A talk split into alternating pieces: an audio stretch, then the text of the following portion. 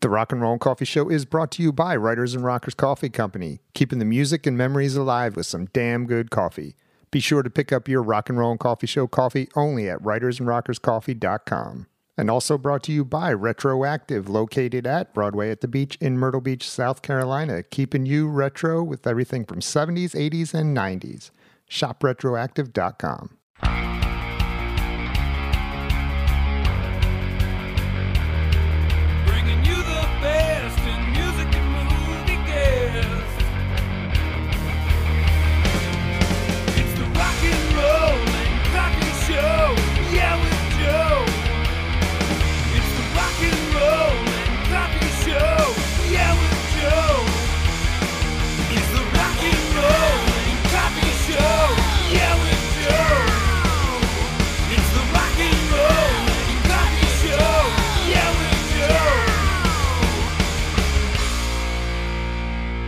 Hey everyone, I am Joe Sibilia, and thank you so much for joining me on another episode of the Rock and Roll and Coffee Show.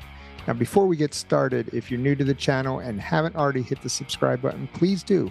Also, leave a comment, hit like, all those things help support the channel, and I would greatly appreciate it. On this episode, I have two great guests that are considered by many to be pioneers of the progressive tech metal genre. That is Jason McMaster of the band Watchtower and Kelly Shaefer of the band Atheist. It was a pleasure to have both of these guys on the show at the same time for this epic conversation. I hope you enjoy this bit of metal history every bit as much as I did. Leave a comment below and let me know your thoughts. Thank you so much for watching. It's the rock and roll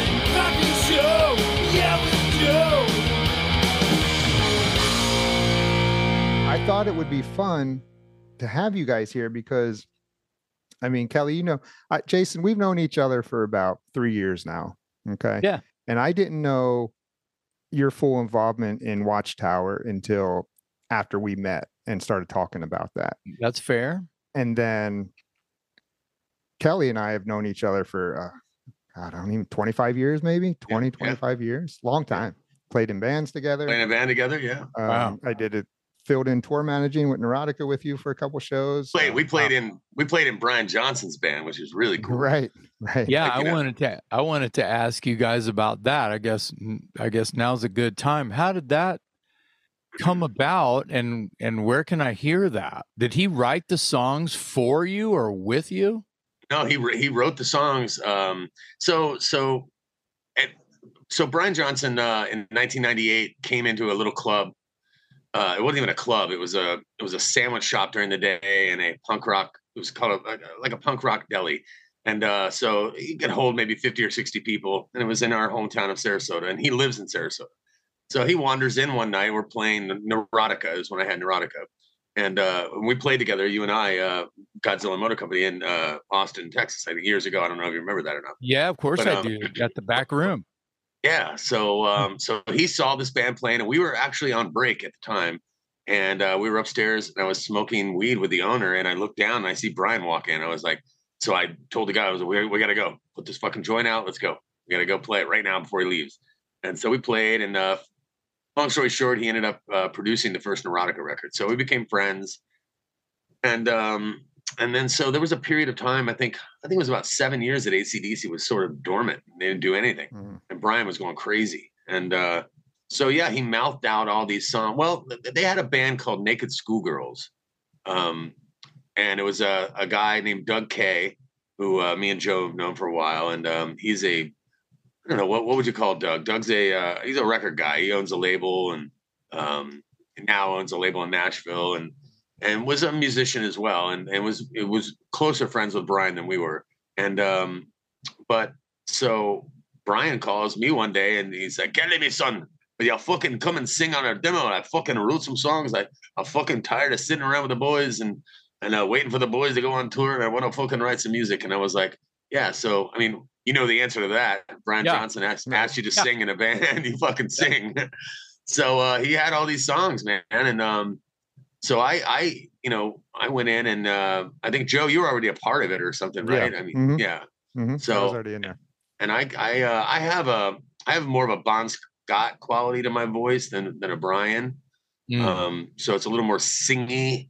Uh, Well, I I uh I I I love my my uh Bon Scott tattoo, Oh, I got one, huh? but Yeah. Even though I love Brian, I don't have a Brian tattoo, so that'll give you some some that'll op- now you know where I'm at too, son. You know. Nice, nice, nice. I Yeah. uh so I man, I have so many great stories of that whole experience with Brian. So he starts this band, he calls it Big Machine, and uh, asks us to come in and, and make this demo. So And- go in and sing on it. And uh, it Joe's went well. already there, but Joe's already there. I was already Yeah. there. Joe's How playing did with the band. Yeah. How did how did you start? Sorry, Kelly. How did. Well, did when you- they were when Doug and Brian were talking about getting this thing together, they needed people to play. And I, at the time, I was playing in a local band, and we were doing fairly well. And then Doug approached me and said, "Hey, you know, I got these songs with Brian. We'd like you to play." okay. I was like, "Well, say just like Kelly said, you don't say no, right? You say Yeah. yes." So it was the same thing, and then and then uh, Kelly drifted in with. Did you bring anybody to the table with you, Kelly? No, um, there was a there was another guy that we knew, a mutual friend named uh, uh, shit Don, Don, Donnie, right? Donnie was the guitar player in my band at Glasgow Right, at the okay. too.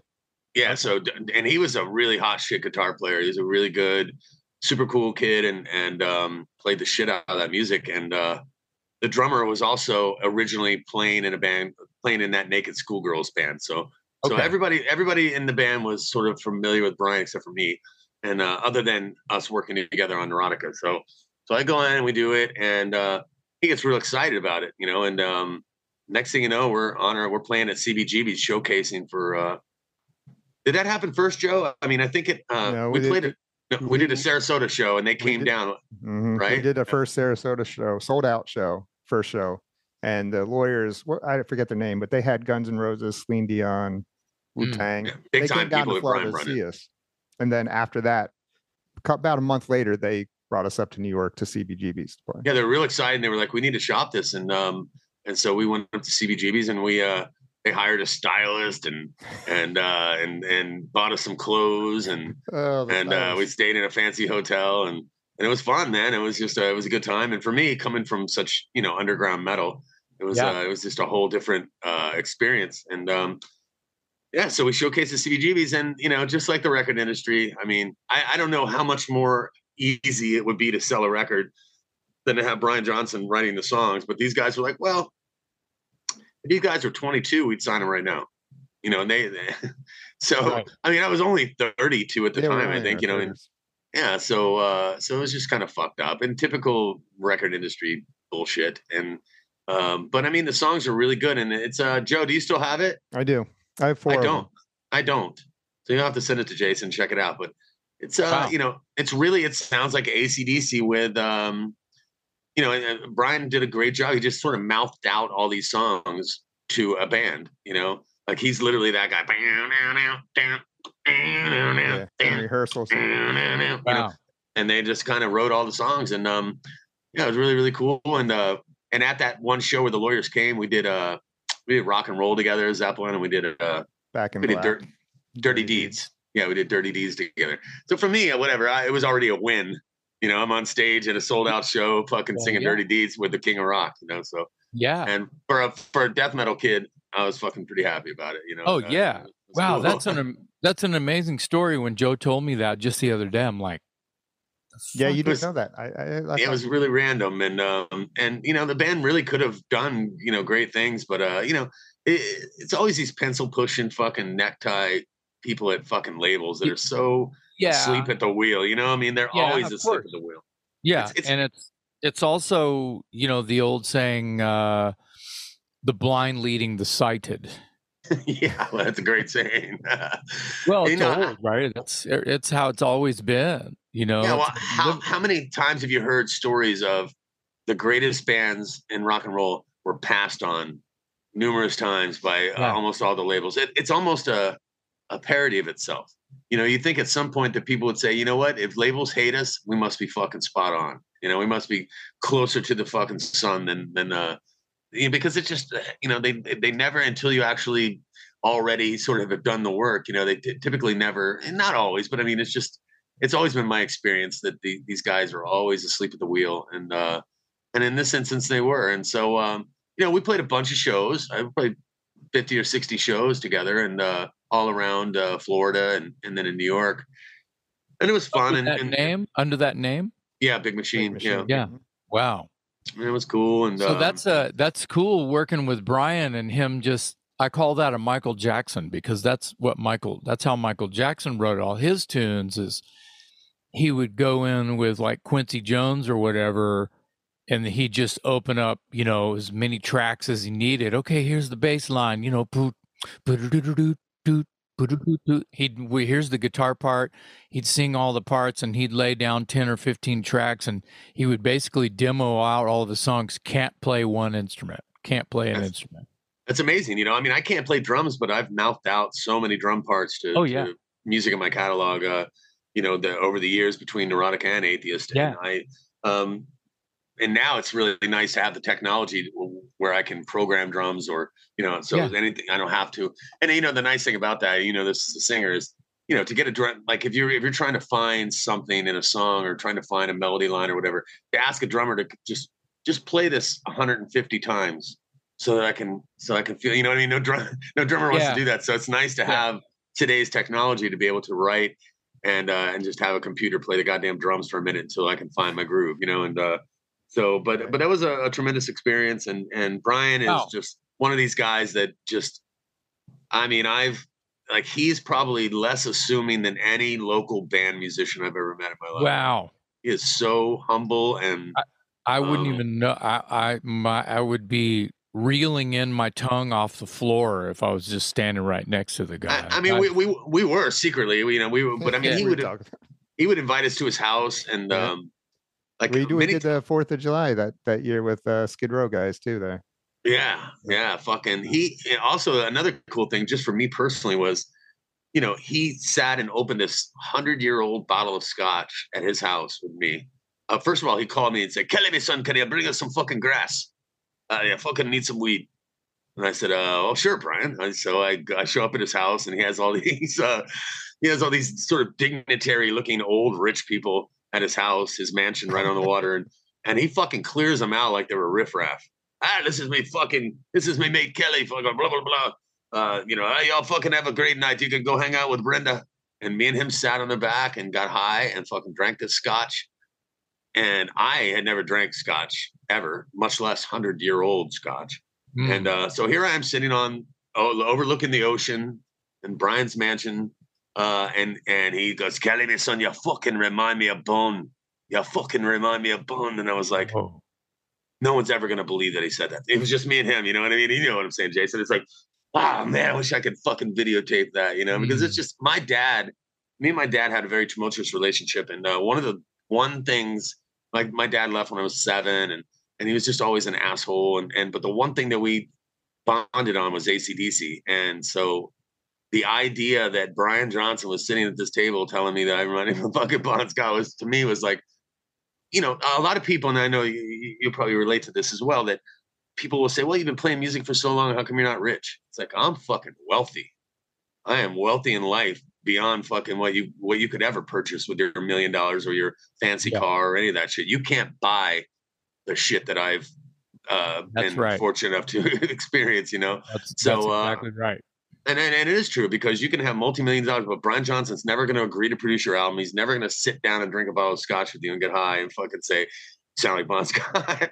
you know, and all, that's just a small portion of the great things that he did. He was just such a, you know, just a just a helpful, amazing guy. And I, I just, Wow. you know, and, and I, you know, as a young as a young man, when me and my dad did bond on the ACDC, um, I never in a million years imagined that that would ever be a, a scenario that I, that would happen in my life, especially being an underground metal kid. So uh, it's pretty pretty amazing. And um, and I've, I've I, you know in my in my final days as I lay in bed, fucking ready to cash out, uh, that'll be at the top of my uh, of my list of things that I'll, I want to remember. You know that you can't put a price on. Well, I'll be thinking about this the story that both of you guys just told me.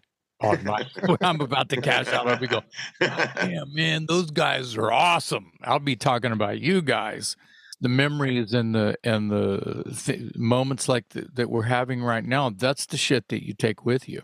Yeah, Now I, I'm I'm having another moment because the 16 year old me is fucking tripping out, and I'm fucking talking to you right now because you well, I think you I don't think that- understand. I You don't that understand why, how much you meant to us. You know, I, I, mean, think uh, that's why Joe cooked this up. Right. Yeah, exactly. Because I was thinking, I'm like, because back to when I met Jason and I was talking to you, Kelly, and you mentioned how Watchtower and Jason were influences on atheists. And I had all the years I've known you, I had no idea of that either. And in my mind at that time, I was thinking Jason from Dangerous Toys had influence on atheists. All right.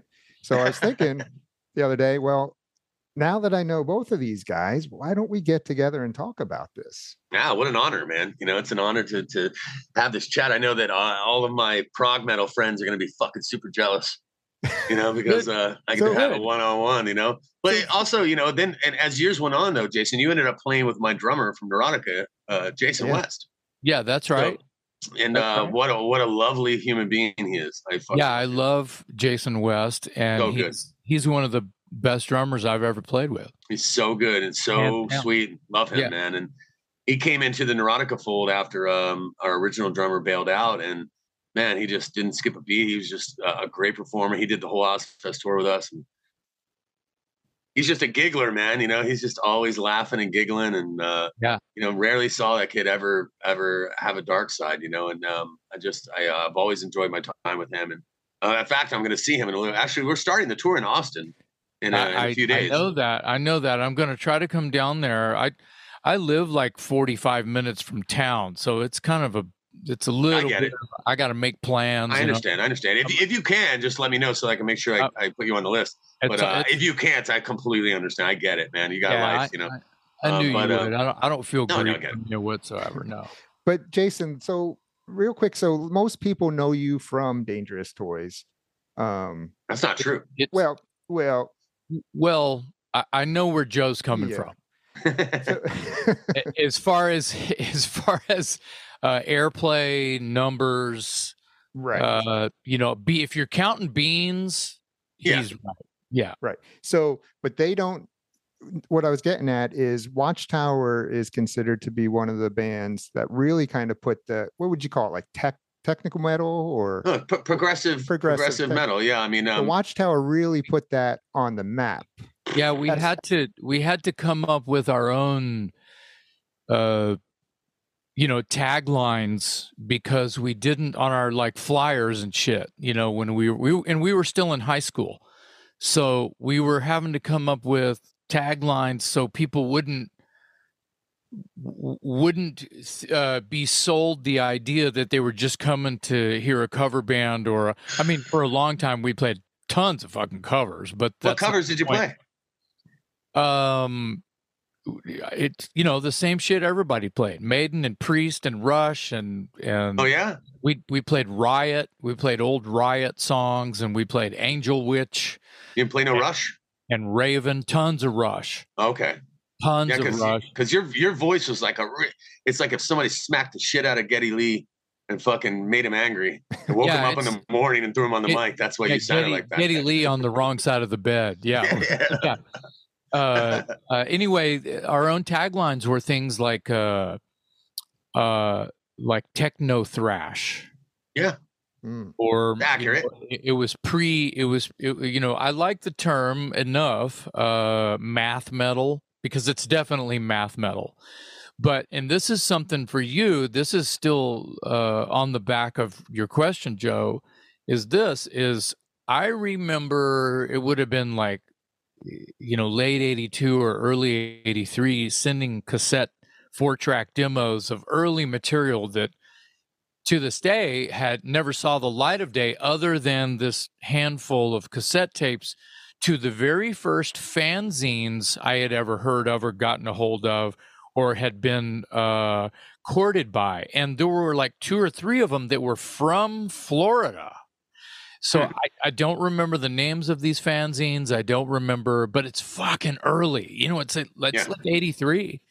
And I'm like, you know, I had never done this before. The the demo and the tape trading. It was like I remember the first like four track Watchtower cassette demos that I ever licked a stamp for. You know, I would lick like ten of them and put it on an envelope and hope that the Hope that it made it. It was an- the cassette didn't get stepped on and smashed in the mail because I couldn't. Or X-rayed. Yeah, because I couldn't Right. couldn't afford a bubble envelope. You know, a bubble mailer or whatever. And No, no, there, there were no bubble mailers back then, Jason. it was There, there was no bubble. It was it was a fucking old school envelope. I there was no bubbles. Jurassic. Jurassic, bro. So so yeah, and and I remember, you know, fanzines not knowing how to categorize. I didn't I don't like being categorized, but you know, when you're trying to review or describe something for someone else who hadn't heard it or seen it or held it in their hand, yeah, they called it jazz metal. They said if Frank Zappa and Mahavishnu Orchestra went into a blender with Rush and started a speed metal band, that's what this would be. You know, they were tr- throwing all these space metal, jazz metal. They were trying to, yeah, I mean, how did they? no, I, I well, listen. We we have a parallel that you I probably you probably don't know about because it's uh, the same thing happened to atheists. They'd be like, "Well, what is this?" And they called it brain metal. Or, Okay, or uh, there was I actually like a that. sticker a sticker on the album that said Florida's brain metal, and I and uh, you know Wow. nobody would nobody would ever be able to. So I mean, we have that's why I'm so excited about this conversation. Not to step on what you're saying, but I just No. we have so many more parallels than you're probably even aware of. I'm um, sure. that uh because you know we we both had a, a similar path of trying to trying to get the confusion off of people's faces when we played um you know because I I think mean- we were. I think we were trying to create that face. you definitely uh, achieved that man I, and still i mean I, I mean just still to this day like do you know that doug do you know that our bass player was buried with a picture of doug You told me that story over text, really not that long ago. Maybe the end of last year. You were, It's real, you were man. describing that to me, and I was like, "What?" roger patterson is a is a you know a revered legend he's been dead 32 years now and uh you know he died at 22 on our first tour we crashed and um and it almost killed me as well and uh, but but he fucking was so excited that doug showed up to our show in texas and Hmm. uh and i don't even know why he showed up because it was candlemass and atheist like two opposite ends of the spectrum What? Uh, what? What venue? Do you even recall? oh my god um I mean, the back room. it, it wasn't in austin Was, oh, it wasn't in Austin. no it wasn't i feel like it was in houston Okay. Is that possible? Well, that's three hours away. He would have. It would have Why had would he be there? I wonder. me knowing Doug. It would had to have, have been an, a convenient trip The, for. the only, yeah. Well, I mean, I can't, and and I, you know, after you know, and this was days before he got killed. So Oh, the picture that got taken was so important to Roger. Like he was just, and all of us, we were just stunned that he was there, and wow. you know, it was a really big deal. Uh, Watchtower was a, you know, was a band that that we just were like, just it's it spoke to us so much because that we were we were already like we were huge fans of Rush and Maiden and Priest and and um and then jazz like Spyro Gyra and and and and Zappa stuff and and all that. And then just hearing especially those bass lines man were unfucking believable. And so for Roger Patterson he just worshipped Doug. And and uh so to have him show up at that show was was the highlight of his life. And he got that picture and so that's why we buried him with it and um yeah you know and and, and so when he died he, doug was the first guy i reached out to to see if he Hmm. would fit it because we had already had the second album already written which was unquestionable presence which is now a, Yeah. a classic record Right. God, you know it would have been so cool for him to do it and, and i get it you know doug was like ah it's not my thing you know and i was like i i know it's not your thing but man you know uh you're one of the few guys back then he was one of the few guys that could pull off those bass lines Sure. and um and so Well- there weren't there was a it was a very um i used the term uh, talent puddle instead of a talent pool. Um you know it was a, it was a puddle. It was a very small puddle of, of people that were capable of playing bass like that. And um so uh so the only other guy that was able to do it was tony choy who um you know played with cynic. Um, are you familiar with cynic? yeah. so cynic is another band that were friends of ours when we were we were uh we'd I, already I put was, out I, I was lucky to. Sorry to interrupt. I was lucky enough to do that project with uh, Mike Portnoy, the Rush tribute with Sean Malone, oh yeah fucking ridiculous player another one who's Rest in peace. Yeah. gone too soon. Right. so yeah, I Yeah. mean, uh, cynic and atheist seem to be. We come from you, man. Yeah, well, that's such. Those are big words, and I don't. I It's, thank you doesn't. I just did a two-hour podcast earlier today with um. I don't even know where the guy was, but I was just telling him about that. You know, like I said, yes, an extreme metal, extreme metal. Um, atheist and cynic are the fucking the the the first few words of the sentence. So, but you have to understand where we come from. You know, we come from Rush, we come from Watchtower, we come from you know also the fundamentals of Maiden. Maiden was one of the first Yeah. bands that I think taught us all. Oh, listen to the harmonies. Listen, listen to how great the solos are. Listen to. I I was telling the guy also that you know I learned probably more from Maiden lyrics than I did in high school. you Yeah, know, about about a- history. I, yeah. I never knew I never knew what the, a fucking rhyme of the ancient mariner was. I never knew what uh, Genghis Khan was. You know, I mean, all those things I learned from Iron Maiden and uh, the Rue Morgue. What the yeah, hell is Rue Morgue? Murders in the Rue Morgue. Yeah. yeah, I mean, how is that different from a regular morgue? I, right. You know, but I mean, all those uh, things that we had never ever heard about. I, you know, we learned from metal, man. It was and, and uh, Yeah. People that don't listen to metal will probably chuckle at that, but uh, fuck 'em. You know, I mean, it's a there was a lot Well, of really it- great lyrical has- concepts. You know, It has to come from somewhere, especially if you're kind of street kid, street smart, coming from somewhere like that. You're all you cared about was rock and roll. It wasn't your fault that that's what spoke to you. It, but you know what's how- great about Watchtower also is today I went back to listen, Mm-hmm. um, and I still can't fucking, I still can't understand what you're doing.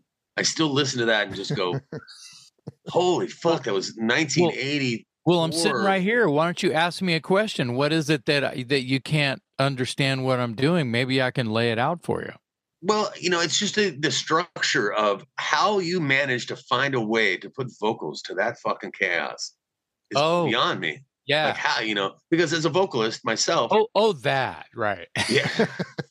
I so, mean, so was that challenging, Jason, or is that Yeah, something that comes natural? yeah, kidding yeah. me. I, I think that it's an important to understand that, and we've already talked about it. I've talked about it. Kelly's talked about it. Uh, your influences come from somewhere so you know if you're if you're growing up and you're you know 9 10 11 12 13 you know you're listening to alice cooper and queen and elton john and david bowie and the beatles and your brother's record collections and then you get into kiss and then judas priest and then it gets a little heavy Deep Purple. right deep purple yeah you know the the game and and even and even in the late 70s with uh you know around the time when kiss is just bigger than everybody you get into early punk rock, the Pistols record, the Ramones, and even some of the new wave stuff was really cool. I thought I had all that shit happening coming at me at all sides with three brothers. So when you think about all- coming from all of that and then metal just becomes a household name by by 80 81 82 uh, and then the next thing you know there's this whole underground thing that the metal kids kind of stole from the punk rock kids with the fanzines and all the the crash pads that were in the back of the fanzines the tape trading everybody had their address and phone number there was this big like uh spider web of connectivity and underground uh movement uh that i feel like the metal dudes got from the punks and No question. No question. yeah yeah it's real uh and, and so by the time you know you're you're figuring out what you are musically you're you're you're 16 17 18 years old okay so i joined watchtower when i was 18 years old and I, I was coming from being in a few bands that were that were doing rush and maiden and acdc and hendrix and blah whatever right When did you when did you realize you had that range though? Like what what I, I. I, I, never, I'm untrained. I, I, which is ironic because I've been teaching for 18 years. Uh, I've never had a lesson myself. Me so neither. it's kind it, yeah. And I feel like if you, if you're in it, uh, for yourself and the people that may have doubted you, that's the good, good thing is I never had anyone tell me, yeah, you need to work on that. I never had anyone tell me, uh, uh, yeah, you're going to hurt yourself if you keep doing that. I never had any, you're doing that all wrong. I never had anybody. and you know what? I love it that that never happened. It probably would have bummed me out. yeah, sure. Uh, but I never, there was no one. And there was the, the, the cool thing is, is when I, when I reflect is no one else was even trying to do what I was trying to do. So whenever I met someone who was really fucking going for it the way I was going for it, I was like, fuck yeah. I would Yeah. be like excited about uh, other singers that were just trying to break all the rules of, Yeah. you know, tiptoe through the tulips. You know, no, there's no path. You make your own, you figure this out. Yeah. If you want to sing up there, if you want to sing down there, if you want to sing over there, you should just do it because See, most people had time to uh, time within the in the structure of a song, but not only were you a great high singer with this uh, incredible range, but you also had to. It was like you had to fit into this. I mean, yeah, a, a level of progressive. Like there was no room for you to put vocals in there. yeah. They- so they, didn't, they didn't write that music for you to to have a space to be comfortable. There's no, nowhere were, for you to be comfortable. they were you- trying to. They were trying. Yeah, they were trying to be as chaotic as possible. It was like if Rush did a whole eight ball of cocaine and fucking rolled into the fucking studio and said, "All right, man, let's go," you know. And Geddy was all geeked out. I mean, that's that's what it felt like I- to us as I kids. you know, we describe it. I, I describe it as, and this is this is old. I've been saying this for years. The first time I heard it was like, you know, imagine having you know a drum kit and guitars and bass and amplifiers and just throw it all down the stairs, but make sure it's mic'd up and hit record before you throw it all down the stairs. But you know what? That's insulting to that because it was way more contrived, way more specific. But I know Yeah, what you're saying. was. To the was. average listener, yes, they go, "Oh That's my right. god!" I, that's I, right. I, but but I I, I come I bring it back in when I say in time and in tune. right there you go. Oh. Yeah, So very, very you know, I'm singing all this. You know, uh, uh, I, I don't mean anything bad by this, but caveman heavy metal. You know, Judas Priest and. Mm-hmm. Knuckle Dragon. Yeah, Yeah, yeah, yeah. Cave, yeah, big, big beat rock. And I am talking about Priest and Maiden and Deep Purple and whatever, right? Just big four on the floor, right? Heavy, Sabbath, whatever, go, go, go. So by the time it's, you know, 81, 82 and crazy trains all over the radio, I was like, wow, this is, you know, shit starting to move around. And then, and then you know what happens after that in hearing these guys, because I joined Watchtower in May of 1982, and we did all the same covers. The first song I ever sang with Watchtower was uh, like it was in Billy White's bedroom. Uh, was Motorcycle Man by Saxon. Oh wow. You know that song? I don't know that song, but I know of Saxon, and I I have a great Biff story. Um, Nice. But, but uh, but so that's that's weird because '82 I was 14, so I was just learning to play guitar at that point. So I wasn't okay. as I wasn't as schooled. I'm 54 now, so I uh, so that would have been um that would have been pre me really uh Yeah, I'm- discovering under underground metal. I'm four years older, so, Oh, you're so handsome. the, fir- the first time, thanks. The first the first time that w- I was, we were there to like, hey, we got some new songs and we wrote some lyrics, and they hand me a sheet of paper with these lyrics, and I'm going, you wrote this shit? And I'm reading this shit, and my mind is blown. And they're like, uh, they're like, see if you can, you know, just, just, we'll tell you when to start singing, we'll tell you when to stop. And I'm like, okay, okay, sure, you know. Uh, and then some of the material some of the earlier material was a little little more uh caveman than uh than what we all what what the world knows to be watchtower esque right um but it was still like ripping you know to me it was fucking ripping Yeah. so when you think about you know it was easier for me to sing the earlier tower compositions because of the story i'm telling. But by the time like 84 and 85 came around and some of the songs that ended up on energetic and then the demos i did before i split uh which would have been on the demo in 1987 with instruments of random murder and control and resistance and the fall Fucking of brilliance, brilliance. shit, the, sh- the shit that's on put it this way about six or seven of the songs that are on the second record that alan Tecchio is on i those are my i You wrote those. demoed those. Yeah, I, I, wrote, I wrote those melody lines and all that shit. So here's a scenario, just day in a life. Uh, here's the lyrics. Okay, wow, that's fucking crazy. What's time signature is that? And uh, oh, it's like thirteen seven or something. yeah, I'm so, I'm like hut hut. You know what? yeah, Thir- that's what- insanity. What, are you talking about? They go, yeah, it's my neighbor's phone number. But anyway, you know, because those guys could pl- look, look up a phone number and play time signatures using someone's phone number. You know, yeah, it's a five, it's a one, it's a two, it's a nine, it's a seven, it's a two, it's a right. And that would be they could write a song using someone's phone number. That's how I fun love that. those guys are. Oh, So anyway, uh, they're they hand me lyrics and they go, "Okay, I'm going to tap on your toe." So I'm standing with with a microphone in my hand and a lyric sheet, waiting for Billy to tap my toe with his foot, and that was the one, So Billy was guiding the way, or was Doug? or either one. The either one would. It depends on what song it was. They're both standout players, you know, and Yeah, so I, I they would I- they would they would tell me where to come in and then where to stop, and then after a while, I was like, I got it. But you're not wrong because if you're reading the lyrics, it's like, you know, it's flying by. It ha- would have to fly. There's no melody when you just kind of like phonetically read it out. right. Well, When you're phonetically, do you play music the- at all? I- Guitar I do. or drums? I, I Okay. do. I do. I so- started out playing bass when I was about 12. Okay. And when I moved to Austin from South Texas, I was a bass player. I was not a singer.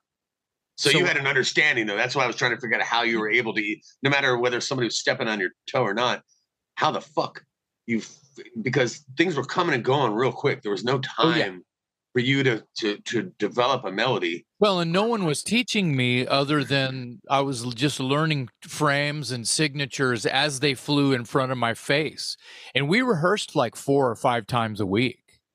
Yeah, we did So too. that, yeah, I mean, it was my reason for living. It's just Oh, what I'm we with you. fucking did. I hated a day off of practice. I yeah, I loved going to our. We had a warehouse, and yeah. we would write songs in front of a hundred people. It was um and and Wow. argue and and almost get in fights with each other.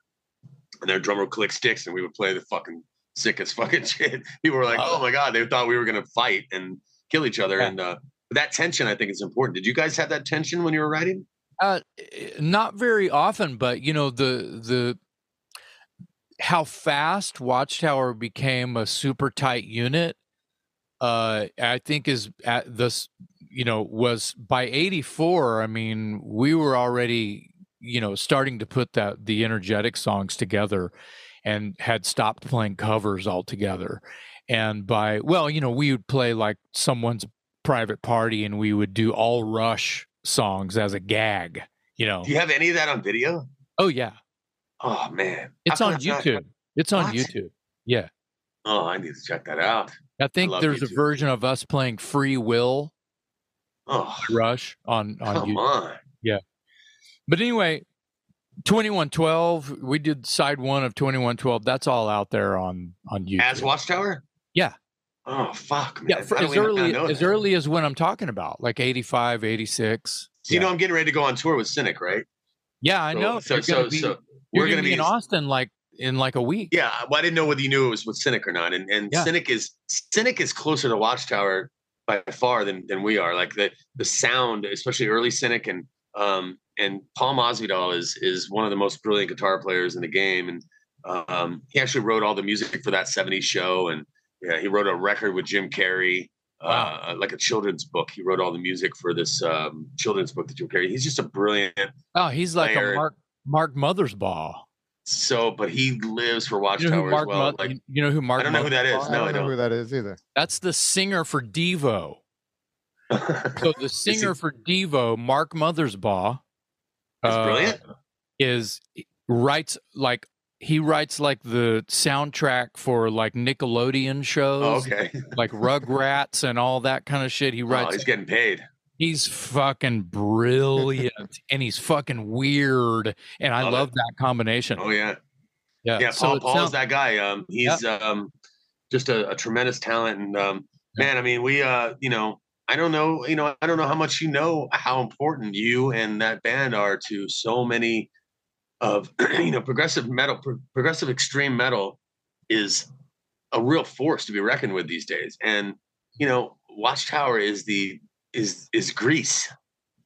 You know what I mean? You, when I say Greece, it's the fucking beginning of civilization for us. And um, this this this is something that is uh you know just means the world to me, Jason, because it's a uh, you know it's been 34 years or 35 years or so that since this band started and you know i i uh you know i'd love i'd love that i get to have this conversation with you and then and you know it's like Wow. it's like it's um it's just really important to me in my life because Wow. um well you know how it is it's like yeah, I, there's I certain do. bands that really just plug in that, that are absolutely fucking responsible for the inspiration of what became a career for myself and my friends Yeah. and I know that Paul and the guys in Cynic and Sean Reinert, who's dad now as well, Sean Malone's dad, um, both of those guys just, you know, you'll see Watchtower shirts, even Chuck Schuldiner Watchtower shirt, you know, um, so He- many of the legendary people. Oh yeah. Like championed, championed Watchtower till the end.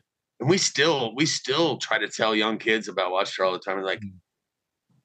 you know, what, what? And I'm like, just fucking Google it, man. Like uh, that, Yeah. That, music and, and, and the way you guys perform were just, um, just is still really untouchable, man. I mean, I, I don't know that there's anything. Animals as leaders is a new Yeah. band. Have you ever heard them? Yeah, a So- lot of a lot of younger a lot of younger kids who got into whatever weirdo metal or whatever you know the shit we're talking about. Uh, they they talk about that band a lot.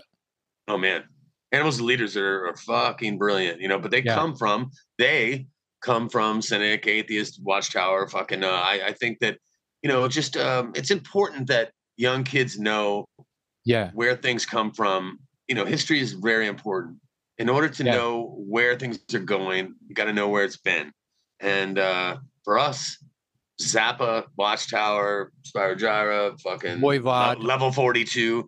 Yeah. No, actually, not Voivod was not, not not, Voivod, not really. Voivod was not a factor in Cynic or Atheist at all. Like uh, for us, Well, they- you know, what I mean, They they have uh, and I if to set, take myself out of the they're a great band. But don't, Yeah, I'm they- not sliding them in any way. You know, I just no, I know you're not, but they also uh, created their own thing and their own Yes, way sir. and their own face and their own Yep, and it was I feel- different.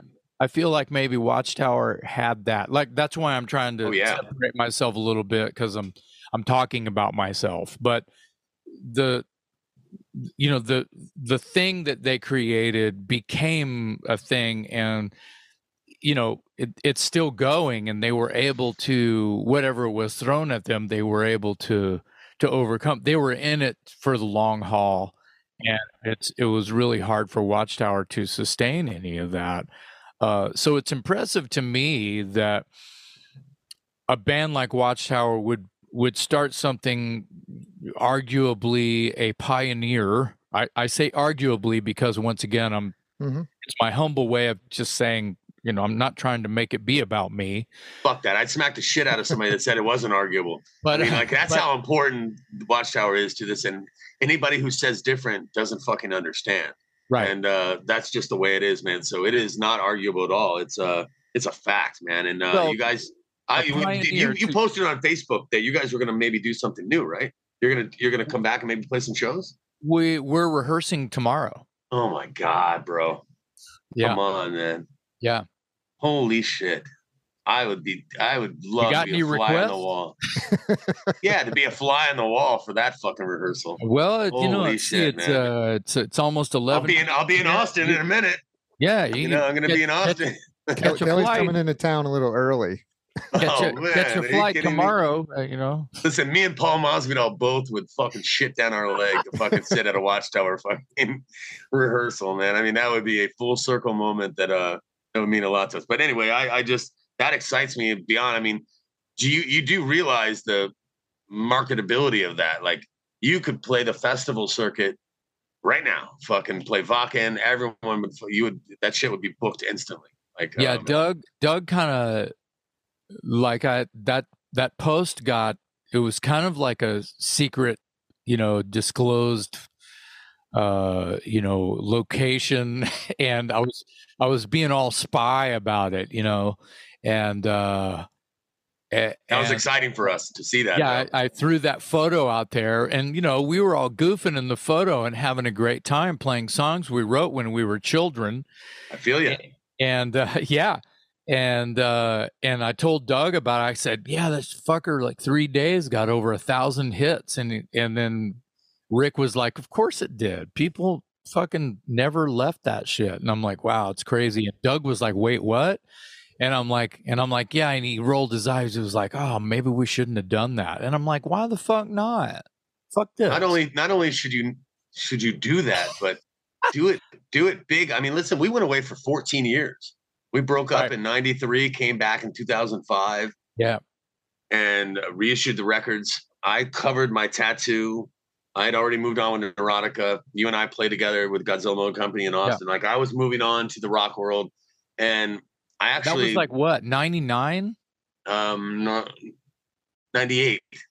98? Wow. Yeah. yeah so um so and i i um you know i, I just think that uh I, you know you i i almost i almost landed the velvet revolver gig so i uh Wow. audition, i auditioned in 2003 and slash called me and i flew to la and Far um, out. and, and did that gig and they had they'd gone through like 600 singers like uh, listening to all these tapes and and uh, I is made it in I, I made it in Slash's book even. I was like super excited about that. I don't I don't Wow. say that to boast. I just say that as a fanboy, you know, like You were in Right. Duff's No, book too, by the way. what's that? again? You're in Duff's book too. And who? I th- in Duff McKagan. Oh, really? Yeah. No shit. I have it. I'll find Look it. at I'll you, find it. bro. That's awesome. I, I fucking didn't know that. Yeah, but uh, fuck, man. I, I you know I remember our manager, the Doug K, the guy that played in Big Machine with us.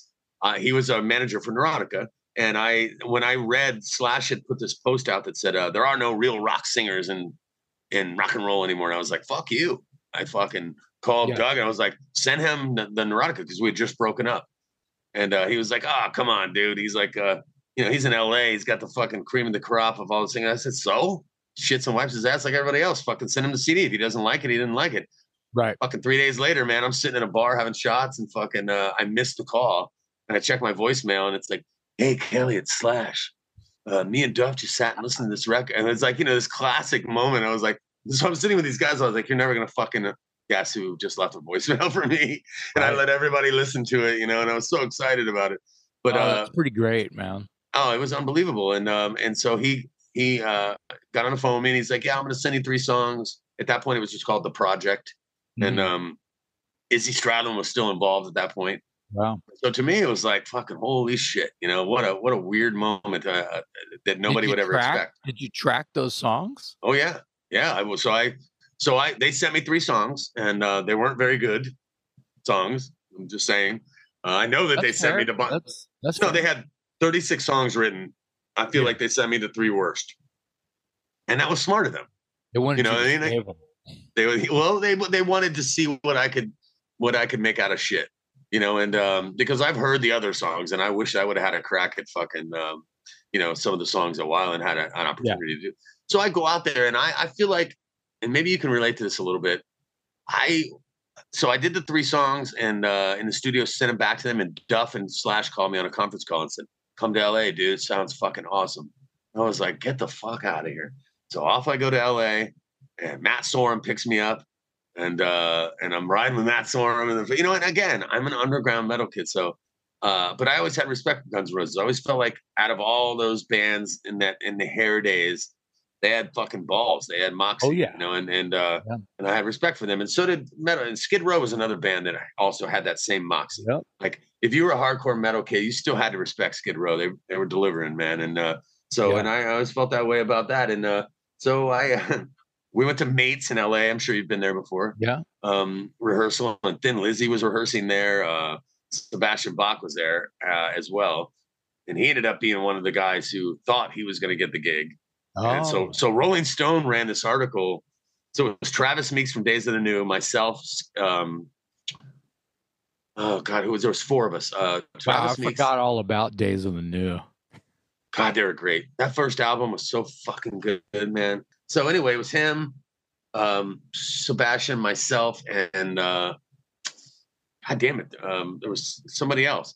And uh, Rolling Stone runs this article. It's like a two-page article, and uh, so I just, it's the greatest audition that I never got. I And, uh, I so- I ate uh, I I went to it was like day before Thanksgiving. It was probably like 1990, I think. Uh, and uh, I went to Duff's house. Oh yeah, Yeah, I was I was dating uh, someone who was friends with his wife at the time, and we went over there, and he was fucking wasted. He's, and uh, yeah, he's lucky to be was- alive. And it was just yeah, and it was just us. He had a little house on uh, Mulholland Drive, I believe, and and uh, yeah, it was it was crazy. He had a dog named Chester, and I remember him all fucked up singing "My Buddy, My Buddy" to his dog, and I'm like, "Whoa, this is a trip." And I walk in, and I think his wife's name was Megan, and they had all all the multi platinums. Just it was just wallpaper, right? Yeah. And he was like, "Ah, fuck all that." you know, humble. And I'm like, and I'm Yeah. like, no, dude, it's pretty rad, actually. yeah. And he's going, yeah, my wife just insists that that stuff. I said, yeah, give it a minute.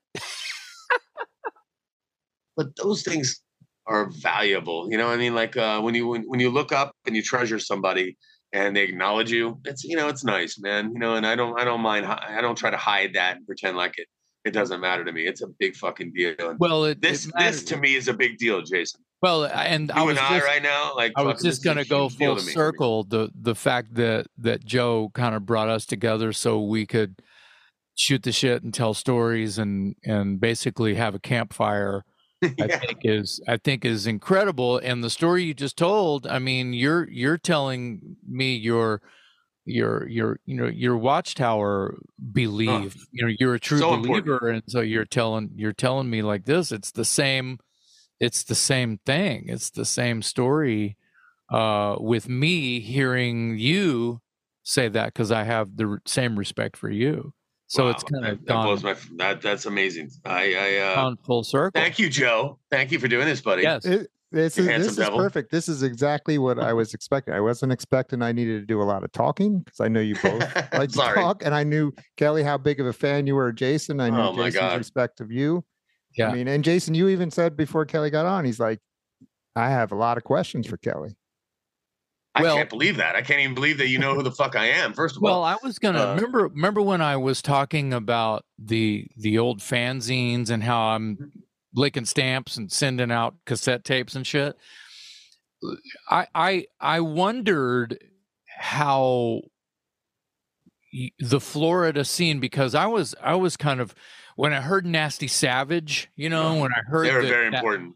That whole yes they are and Yeah. they're early they're sort of a, a pioneering band from from the area and Hugely Yeah. important to the Yeah, Tampa metal scene. and so 83 84 they're already in texas playing because they had airplay i mean joe anthony down in san antonio uh, was playing their their fucking wage of mayhem demo on the air and uh, san antonio metal freaks were going what the fuck is this so he played it every weekend. And so it just became this whole thing. And so uh, there were some people caught wind of it and they booked some shows in austin and san antonio and houston. And there was these guys out of houston they called themselves the doom society. And they were just this group of people that were basically a group of tape trading nerds right? Yeah. and and they were all about it. And they were at all of the texas shows. It was like this texas the You did some shows together, didn't you? the texas wage of mayhem tour or something like that But didn't watch Watchtower and Savage do shows together? i i did not No, Uh, really. everybody thinks that the the myth and the lore of what I'm speaking of here uh, is is that Watchtower was on the bill, and it's not true. It's Hmm. there's a band called Militia. I don't know if you remember a thrash band from Austin called Militia. That's okay. So Militia was on all of the the nasty dates, and they're from Austin, so they've of course played the Austin show. And they played the San Antonio show, and they did the Houston show, and there were other locals on the bill in those respective. Militia did them all, and there was one in Houston that might have been with like San Antonio Slayer and or, or Helstar or something. I I can't even remember it with, but it was like eighty four or eighty five or something.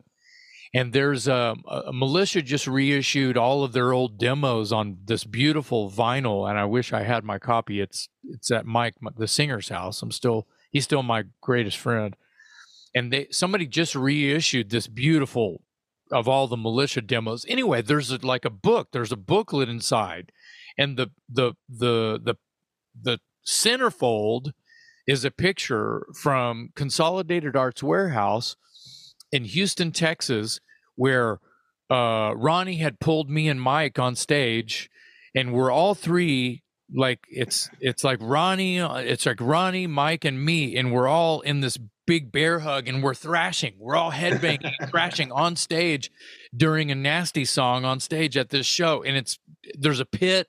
It's just the greatest moment in time. When I look at the photo, I weep and that's inside this booklet. So that's how important uh, Nasty Savage is. Now back to my point where I was basically saying I was looking to Florida early on and and trying to figure out when did how did uh, young kids such as yourself, probably skateboard, punk rock, heavy metal, fuck the whole thing, living in Florida, start to have this budding metal scene as early as 82, 83, 84.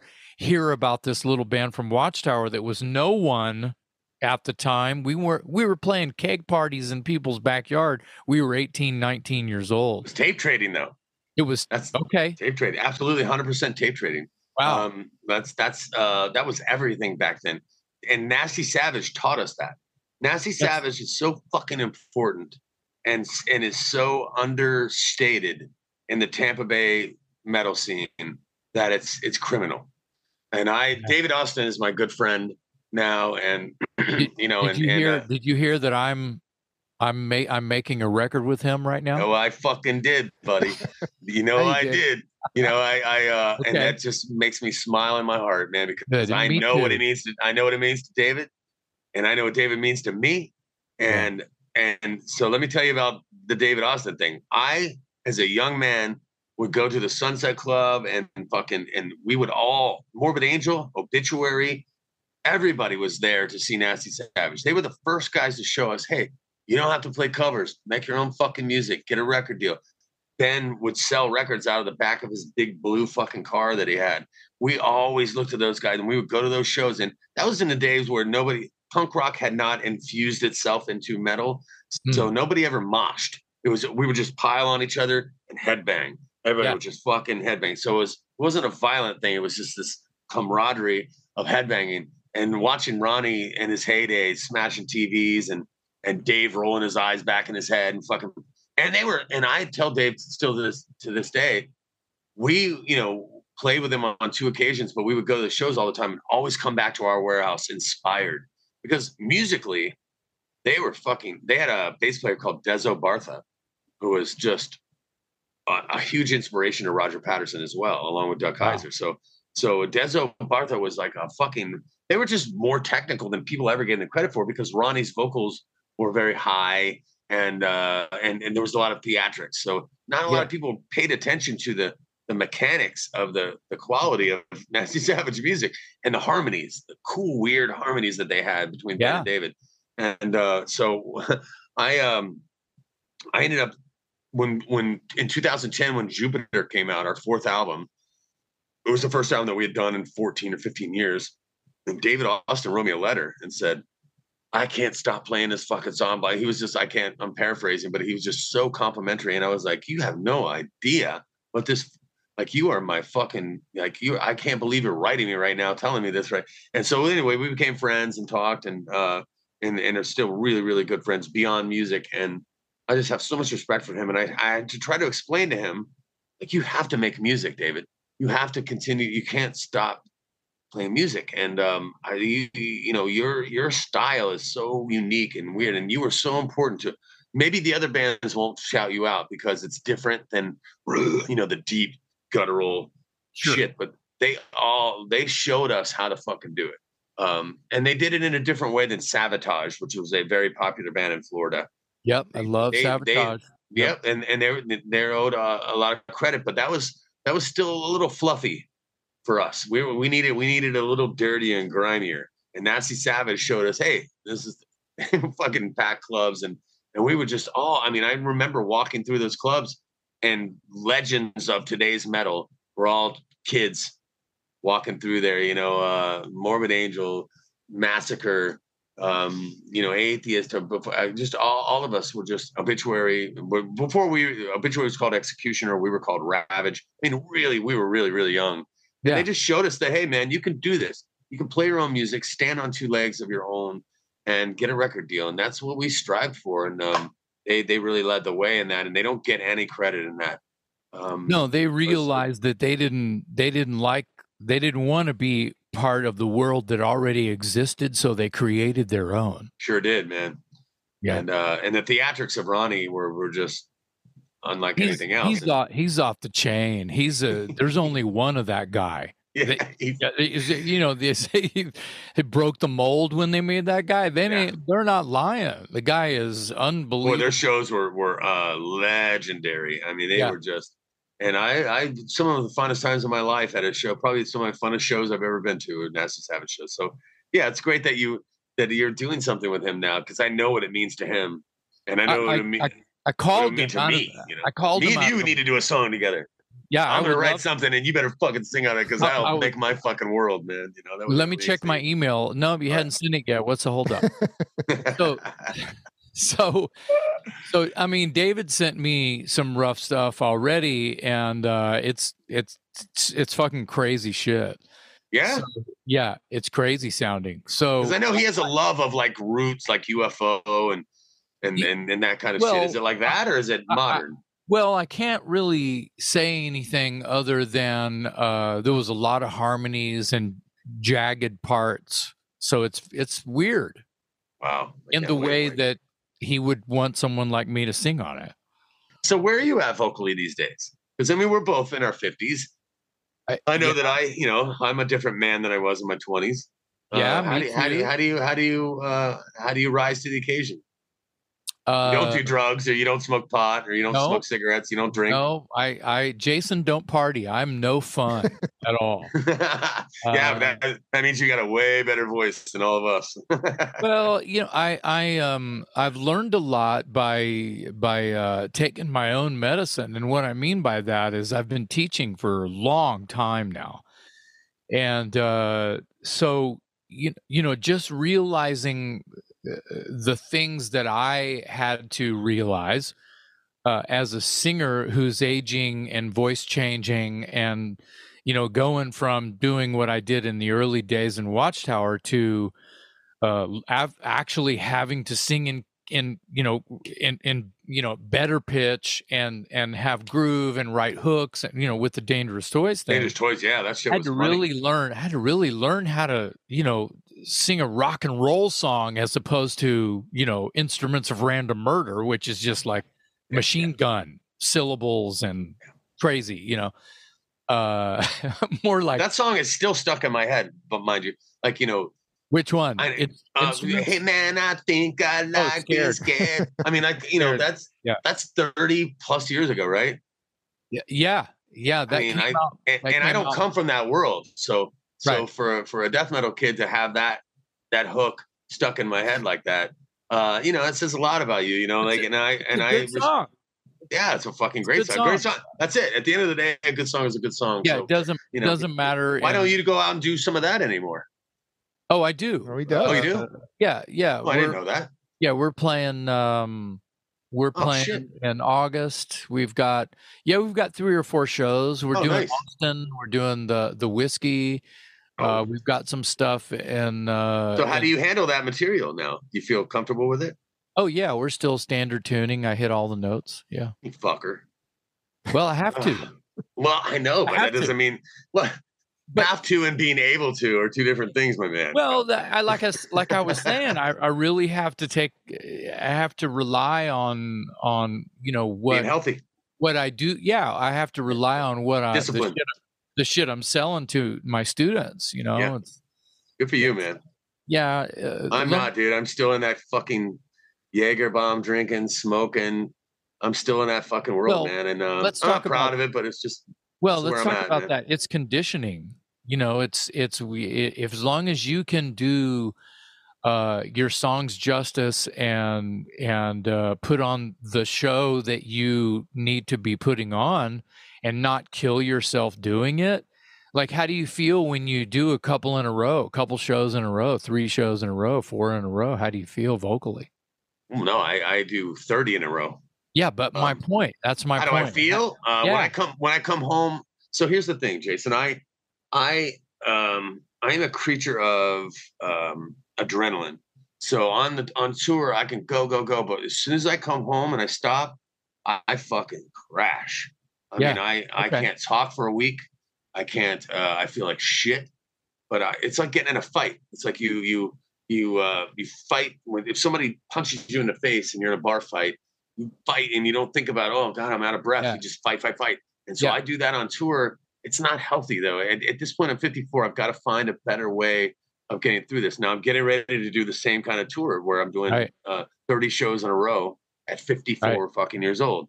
So- 19 songs, 90 minute set. Yeah, I've never done a 90 minute set. So So I'm so going to learn do- a lot about myself uh, on this upcoming tour. You know, So doing- but I so also don't have to hit those notes you hit though. I don't have to hit Yeah, that that it doesn't matter. They're just notes. Oh no, those are It's fucking. uh, It's that's well, you have to note. you have to think about your own kung fu. There, you know, I mean, I do what I do, and it's conditioning, and I'm used to doing it. But there's a certain way that I do it.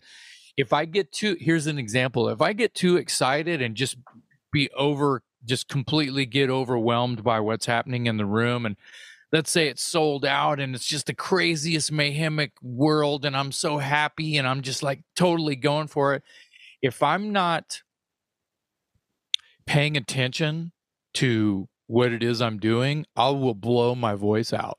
So over the years, I've had to learn to not get so excited Yeah, and and That's hard. stay calm Hmm. and sing the song without over pushing. Don't push so hard. Don't sing so loud. Let you know turn your monitors up. All of these uh, technical things that you don't think about when you're young and bulletproof right.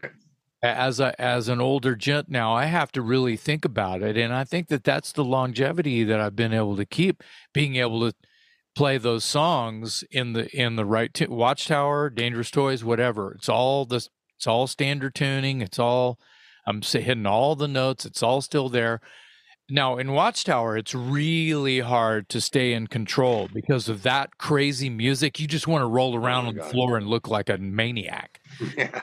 and and the last couple of rehearsals that we did that you're aware of because you saw my post um you know after a few songs we're starting to get into our old shoes again and run around and jack with each other while we're playing the songs and everything and then uh, we'll you know after a few more songs you know doug and ron will both be like man these songs are hard to play yeah. Fuck. Are you kidding me? It what an hilarious. understatement, man. it's just hilarious to hear these guys who you know wrote the shit uh or were just used to being able to rolling around on the floor and not missing a note at all Yeah. uh are now you know it's like damn this is like whoa i'm dizzy this is crazy i don't even know Yeah. if i was playing the right part you know it's the same thing. It's like hey you know slow it down a little bit so you can hit all the right notes. But it's more of like you know you don't have to like you know it's not real blood. You can use fake blood. You can put on the same show. You don't do you have mean? to actually you don't have to actually really hurt yourself to oh, let no. them know oh my god jason he was really going for it. No now they say damn he's an old man and he's still singing those high notes see what i mean that's the Yeah, same so compliment Do, do you know Todd compliment. La Torre? who You know Todd La Torre from i Queensrÿche? i, I You've had him do i have re- recently befriended him i've had him on my talk my uh my podcast a couple times Man, you, he doesn't warm up Todd, how do you me. warm up? Todd, how do you warm up? A coffee and a smoke. Ah, I, I, I gotta, I gotta. That makes me, that makes me a little happy. I'm sorry. Do you- I- do you know there's a guilty pleasure with that. Oh yeah, yeah. You- know Todd. yeah. Yeah, yeah, Yeah. yeah, And he's uh he's a Bradenton kid. He came from uh you know the next town over from me and uh yeah. with Crimson Glory obviously and Yeah. those guys were, were good friends of ours. We practiced two days or two warehouse bays away from Crimson Glory in the early days of Crimson Glory and Atheist Okay, before yeah. we got signed. So I used to hear Midnight sing every night. Nice. I oh my god, That's a legend, man. That's a- Yeah. you're what a- talking like you Jesus need to Christ! write a book. You need to write a book just He- about your what your ears heard and what your eyes saw. Oh man, he he he would. uh I remember them doing Jawbreaker. Oh yeah. Ugh, fuck, man. I, I wish I, you know, I wish people could have heard. I miss him. You know, Midnight was a he's a tortured guy, man, but what a beautiful man and what a fucking uh, unbelievable voice. And so I just feel like Todd is Todd's like this superhero who I don't know how the fuck he does it, man. And a killer drummer, Yeah, he's a he's a, a uh, nice person, super force to be- talented. force to be reckoned with. The the story on how since you know Todd, I, I like to tell this story. Uh, he, uh, I saw Queensryche support Judas Priest a couple of times early last year, whatever, right? And uh, I, I here here in the area, I saw him in North in well, it's called Cedar Park, but it's North Austin, and then I went down to San Antonio and saw him too, and I saw him because he's running his own social media and I just saw and I'm like, oh shit, that's the Queensryche dude. And I I just tweeted, I just tweeted at him. I threw something at him. I I just saw you destroy Central Texas support priest. I I don't that was unbelievable. Me and my friends won't shut up about it. Fucking kudos, you know, yay. That was so incredible. bad man. Great, great hearing those songs done with power and and so good. Dude, he opens with Queen of the Right. Fuck, Yeah. fuck, Yeah, so he sake, re- man. he reached right back out to me. He was like, "Dude, I, I go, oh, I think I may have led with you don't know who I am. I'm just random. I just, but I just wanted to say, He I knows who the fuck saw- you are. just saw you play live." And he comes back and he's like, "I know who you are. I was, fuck like, you are. I was in like tenth grade, and me and my buddies went to, the, went to a Dangerous Toys cult concert in Florida, and we saw you. I saw you when I didn't have pubic hair. Some shit yeah, like he's that. another he's another great talent that's uh like yourself, just unassuming and humble and sent me I his num- yeah. sent me his number. I gave him a call. great guy. and and I was like, dude, this is crazy. And he was like, right. And he just wanted to go, dude, I just wanted to tell you that. Oh, I know he was at the studio working with Zeus. You know that producer, Zeus? I don't. He wor- he works, I think he records his solo record with uh, this guy Zeus who's done Shadows Fall and all kinds Oh, of modern metal shit. Yeah. And uh and he tells the story, he's like sitting there and he's like, Holy shit, he's in the studio with Zeus, and he's like, Holy shit, Jason McMaster from Dangerous Toys just like "Do you you think he knows who I he didn't think he's like, dude, that's the guy from Watchtower or something like that. So that Yeah, whole I'm like, thing oh came, man. came That's back full circle too. But we were on the phone for an hour like two 12 year old girls hanging out at the mall. And we we started talking about singing and styles. And I said, dude, I gotta have you on my podcast, man. We gotta talk about this shit. And he's like, fuck yeah. So we had like a the uh, the first episode we did with Todd. We were on there three hours. It's a three hour episode, and we're just talking about shop. We're just talking shop and about technique and we just did 90 minutes, my friend. You know? Well, yeah, that- I, I knew I knew that was going to happen, and I, Yeah. I I I I do feel bad that Joe's just sitting there going, "Holy shit!" no, this is exactly talking." what I was I was hoping for because I love I hearing know, the Jeff. stories. I love hearing you two talk about this stuff. It- It's There's so much, and I haven't even I haven't even fully I haven't even gone into oh my god, the the uh you know, just how uh how important it was to and I can't wait for people to watch this. Um I can't wait for atheist fans to watch this because I Hmm. know how important Watchtower is to all of the the true old school um prog extreme metal fans and uh Yeah.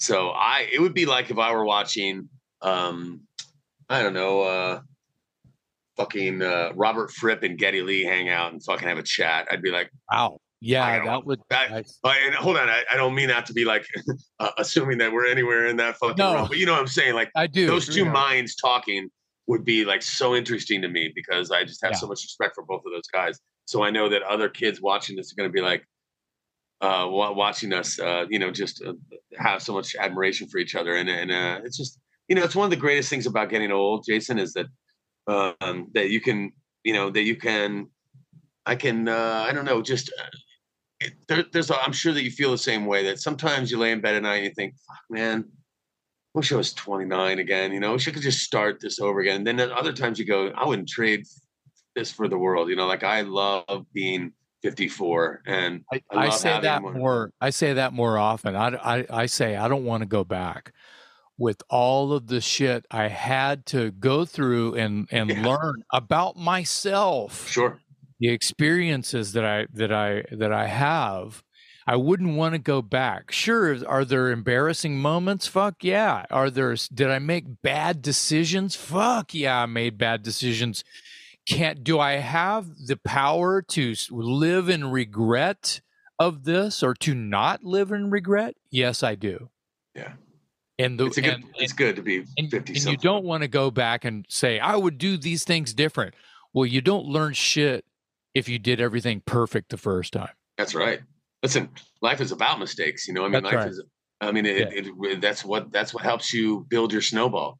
You know, it rolls Yeah. down the hill and collects snow, and um, and at the, at the bottom of the hill is is where it's at, and that's where we are. We're at the bottom of the fucking hill, and our snowballs are big, and uh, yeah I the like rest, it, of, man. the rest of this shit is free Yeah. let me let me ask you guys this because I can ask both of you because you're both kind of the same situation coming from that that watchtower and atheist into a dangerous toys and neurotica which is a totally different scene uh, Yeah. was that a Yeah, hard like extreme- as ex- far as- extreme to a hard rock yeah, yeah, was, was that i mean was that a hard transition for you guys personally i was saying i want to go first because Yeah. like i was saying a minute ago I just touch on that for memory purpose it, it was weird singing this techno thrash and then singing something with like you know uh, uh, a major scale melody with a hook eh, with harmonies on it uh, over something that's you know 120 bpms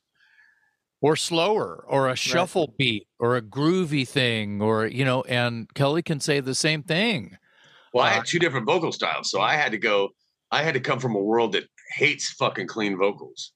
So I, Right. Oh, you know, yeah. Yeah. atheist was like very screamy and very creatorish, and and Yeah. uh and and then to, I remember starting in Neurotica, and I literally sometimes would turn around. I would face the drummer. I was so terrified.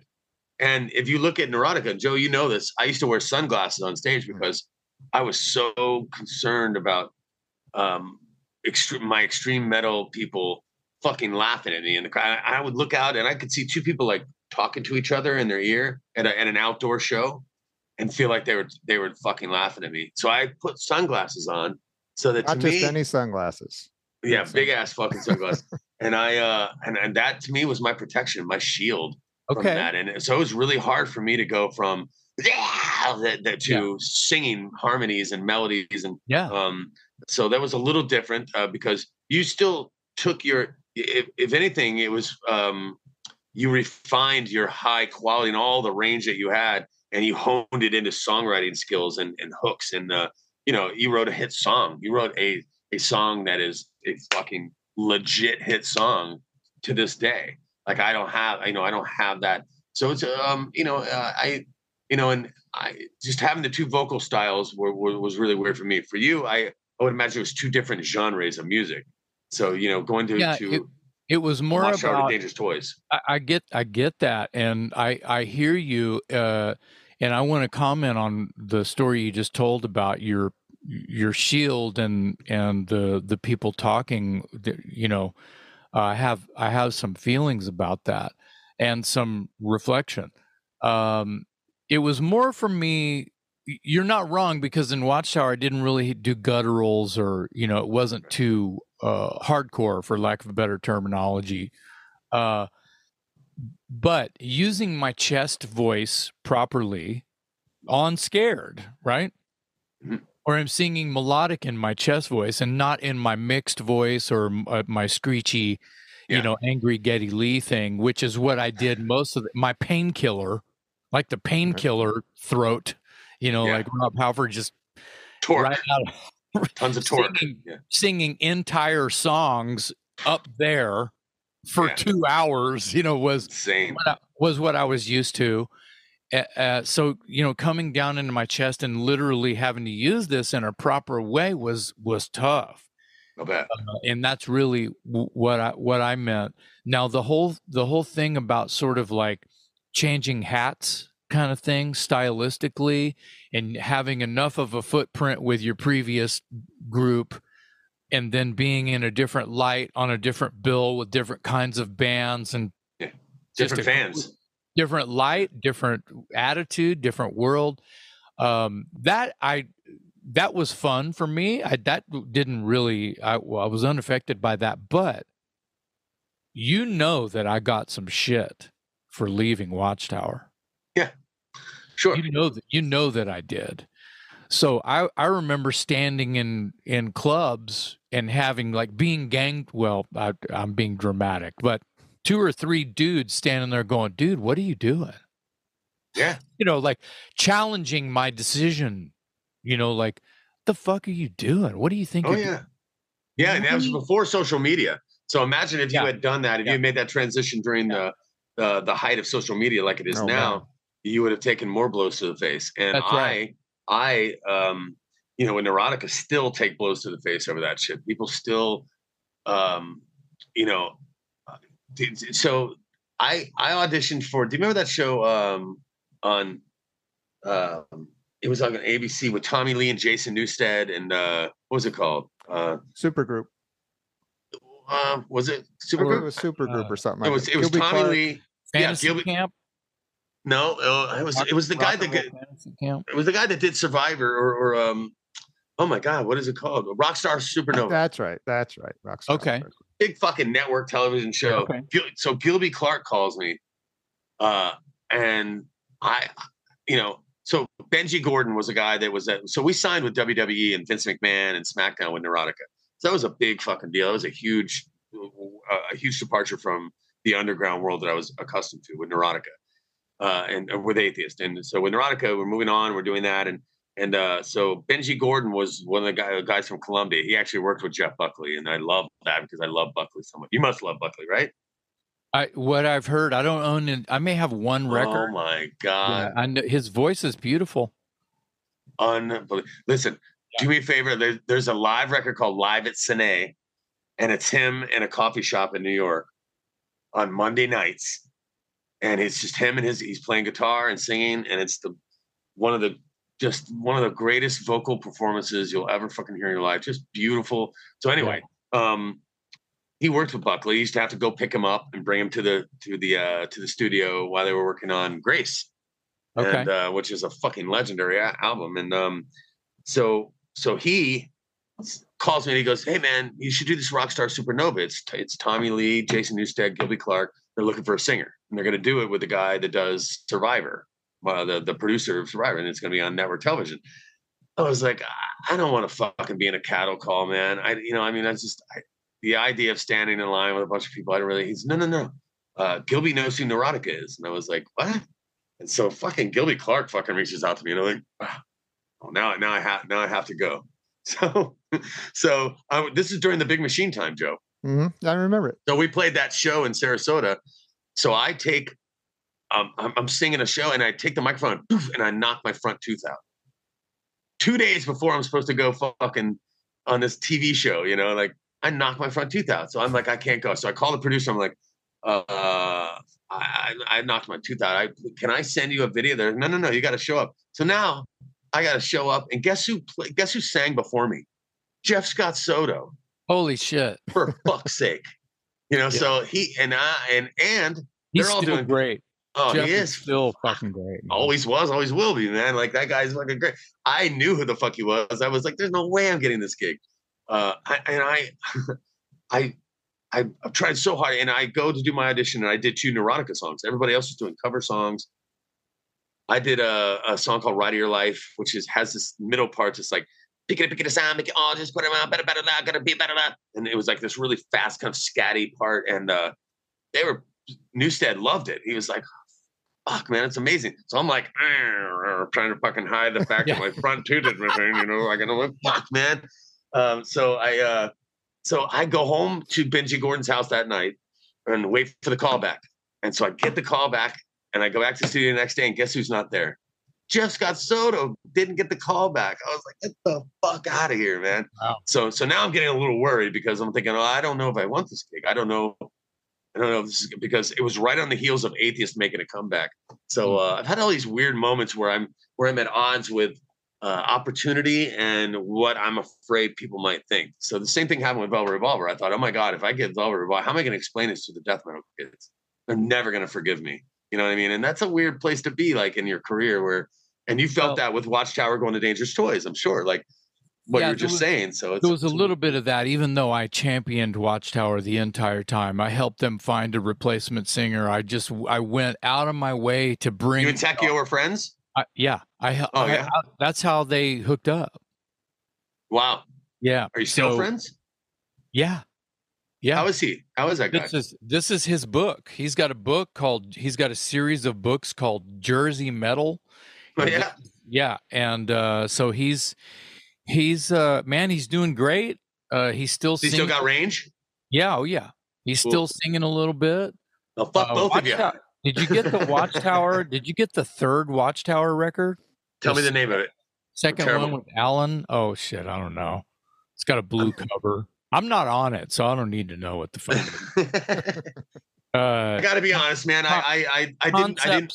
It's called Concepts of Math or something like that. No, no, no. I didn't listen to that. Yeah, he sounds great on it.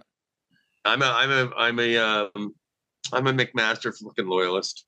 Uh, you know, no disrespect to Alan Tecchio, but I remember listening to to Tecchio and being like, uh, it just when you did it, it sounded, it sounded like it needed to sound.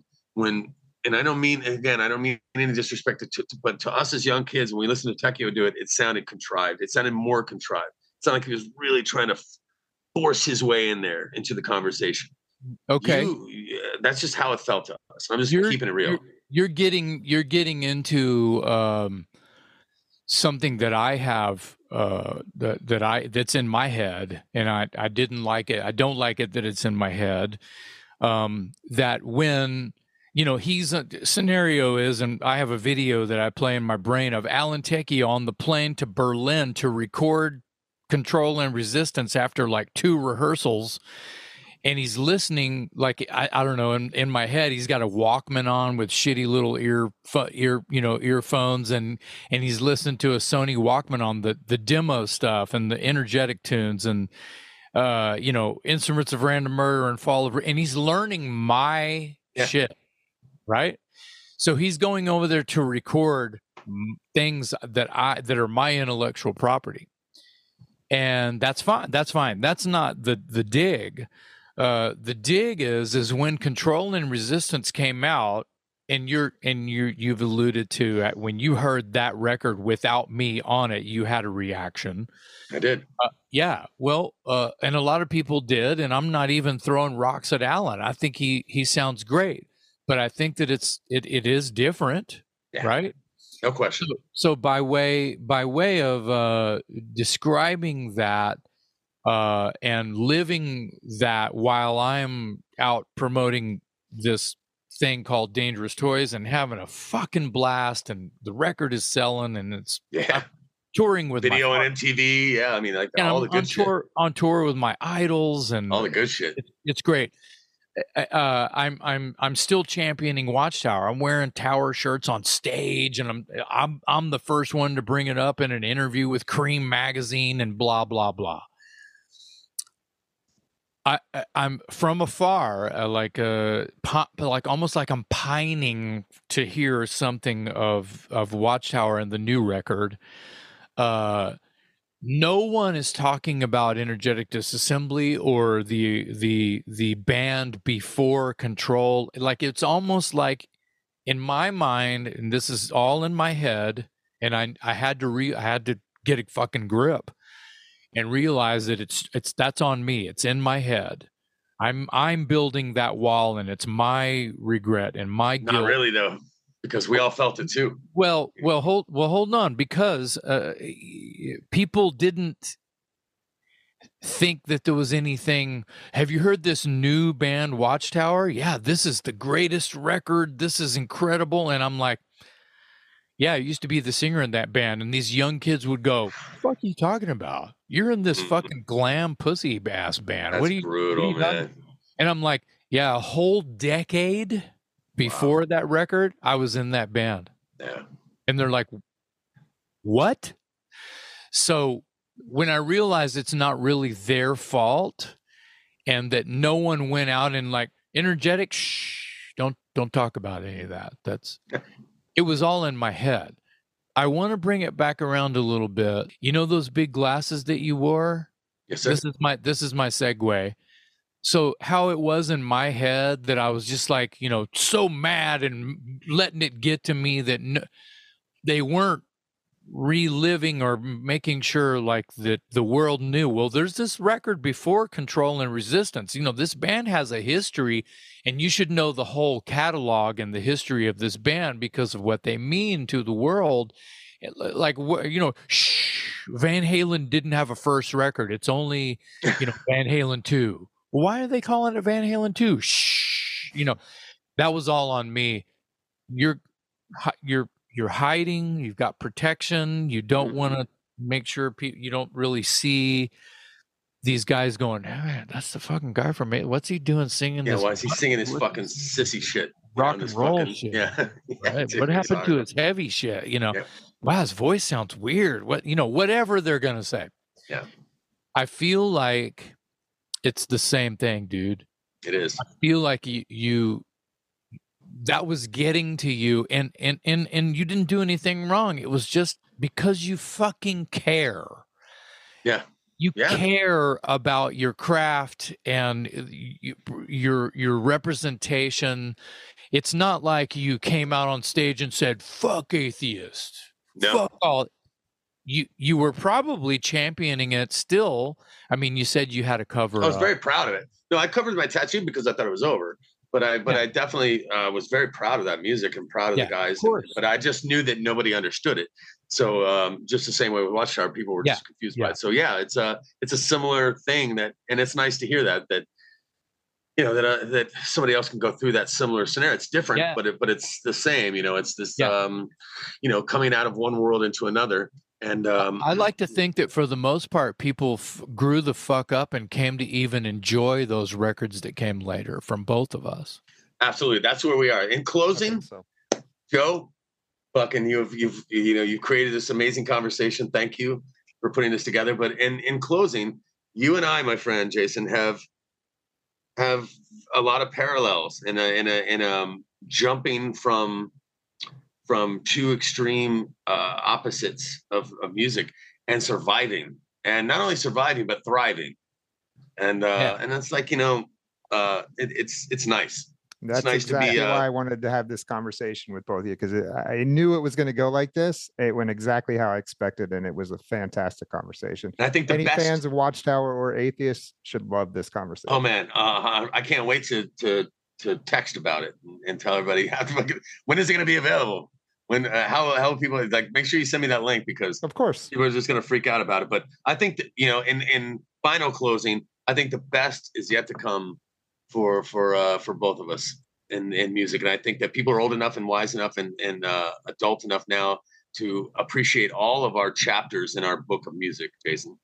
And um, you know, myself, I'm getting ready. I just signed a deal with Nuclear Blast for my new band, Till the Dirt, and uh, I really want you to hear some of it. It's Yeah. it's, uh, it's a combination of my two worlds. And, Love it. Uh, and I and I and it happened over COVID, and it happened unassumingly, and uh, and that's uh, the way I love things to happen. Yeah. And uh, and it's coming out uh, August 25th, and the first single hits uh, June 23rd, and it's a combination of the the my two voices, and uh, so I, you know I'm, I'm excited about uh, our future and and uh, and being able to finally show that other side of me. Um, there's another thing also I want you to check out. That do you know Steve DiGiorgio? Yeah. A little bit. So me and him, uh, he's plays with Testament and Yeah. um, played with Death a lot of.